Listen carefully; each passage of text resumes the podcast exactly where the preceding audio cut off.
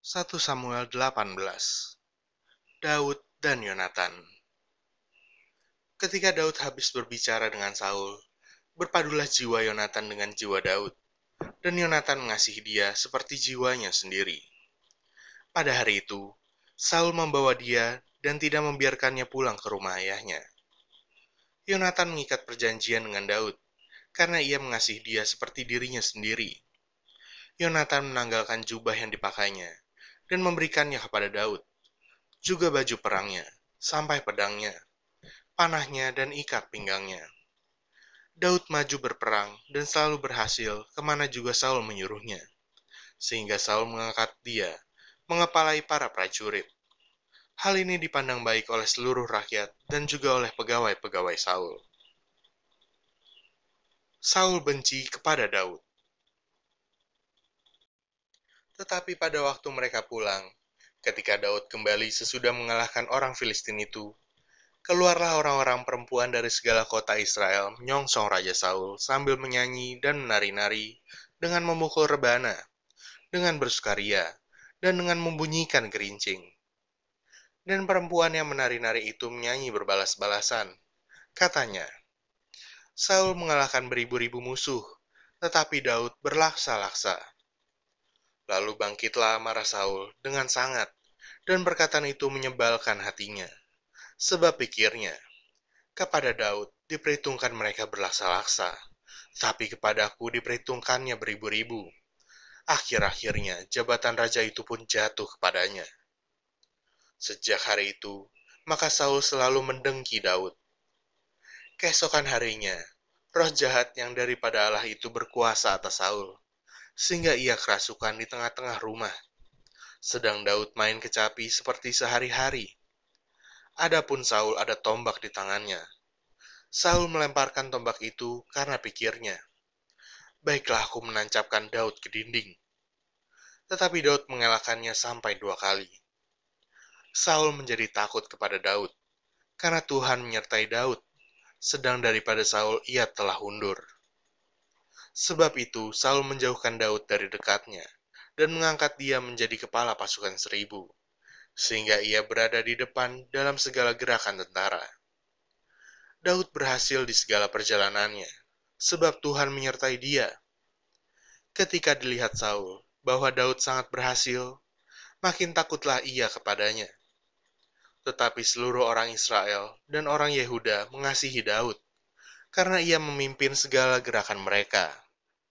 Berkatalah Saul kepada Daud, Ini dia anakku perempuan yang tertua, Merab. Dia akan kuberikan kepadamu menjadi istrimu. Hanya jadilah bagiku seorang yang gagah perkasa, dan lakukanlah perang Tuhan. Sebab pikir Saul, janganlah tanganku memukul dia, tetapi biarlah ia dipukul oleh tangan orang Filistin tetapi Daud berkata kepada Saul, Siapakah aku dan siapakah sanak saudaraku, kaum ayahku, di antara orang Israel, sehingga aku menjadi menantu raja? Tetapi ketika tiba waktunya untuk memberikan merab, anak Saul itu kepada Daud, maka anak perempuan itu diberikan kepada Adriel, orang Mehola, menjadi istrinya. Tetapi Michal, anak perempuan Saul, jatuh cinta kepada Daud.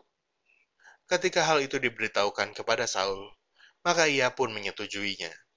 Sebab pikir Saul, baiklah Michal kuberikan kepadanya, biarlah ia menjadi jerat bagi Daud, dan biarlah tangan orang Filistin memukul dia. Lalu berkatalah Saul kepada Daud untuk kedua kalinya, pada hari ini engkau boleh menjadi menantuku. Lagi Saul memerintahkan kepada para pegawainya, katakanlah kepada Daud dengan diam-diam, Demikian, sesungguhnya raja suka kepadamu, dan para pegawainya mengasihi engkau. Maka sebab itu, jadilah engkau menantu raja. Lalu para pegawai Saul menyampaikan perkataan itu kepada Daud.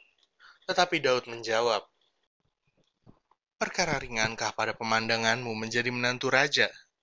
Bukankah aku seorang yang miskin dan rendah? Para pegawai Saul memberitahukan kepada raja, katanya, Demikianlah jawab yang diberi Daud. Kemudian berkatalah Saul, Beginilah kamu katakan kepada Daud, Raja tidak menghendaki mas kawin selain dari seratus kulit katan orang Filistin sebagai pembalasan kepada musuh raja. Saul bermaksud untuk menjatuhkan Daud dengan perantaraan orang Filistin. Ketika para pegawainya memberitahukan perkataan itu kepada Daud, maka setujulah Daud menjadi menantu raja.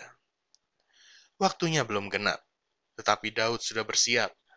Ia pergi dengan orang-orangnya dan menewaskan dari orang Filistin itu 200 orang, serta membawa kulit katan mereka.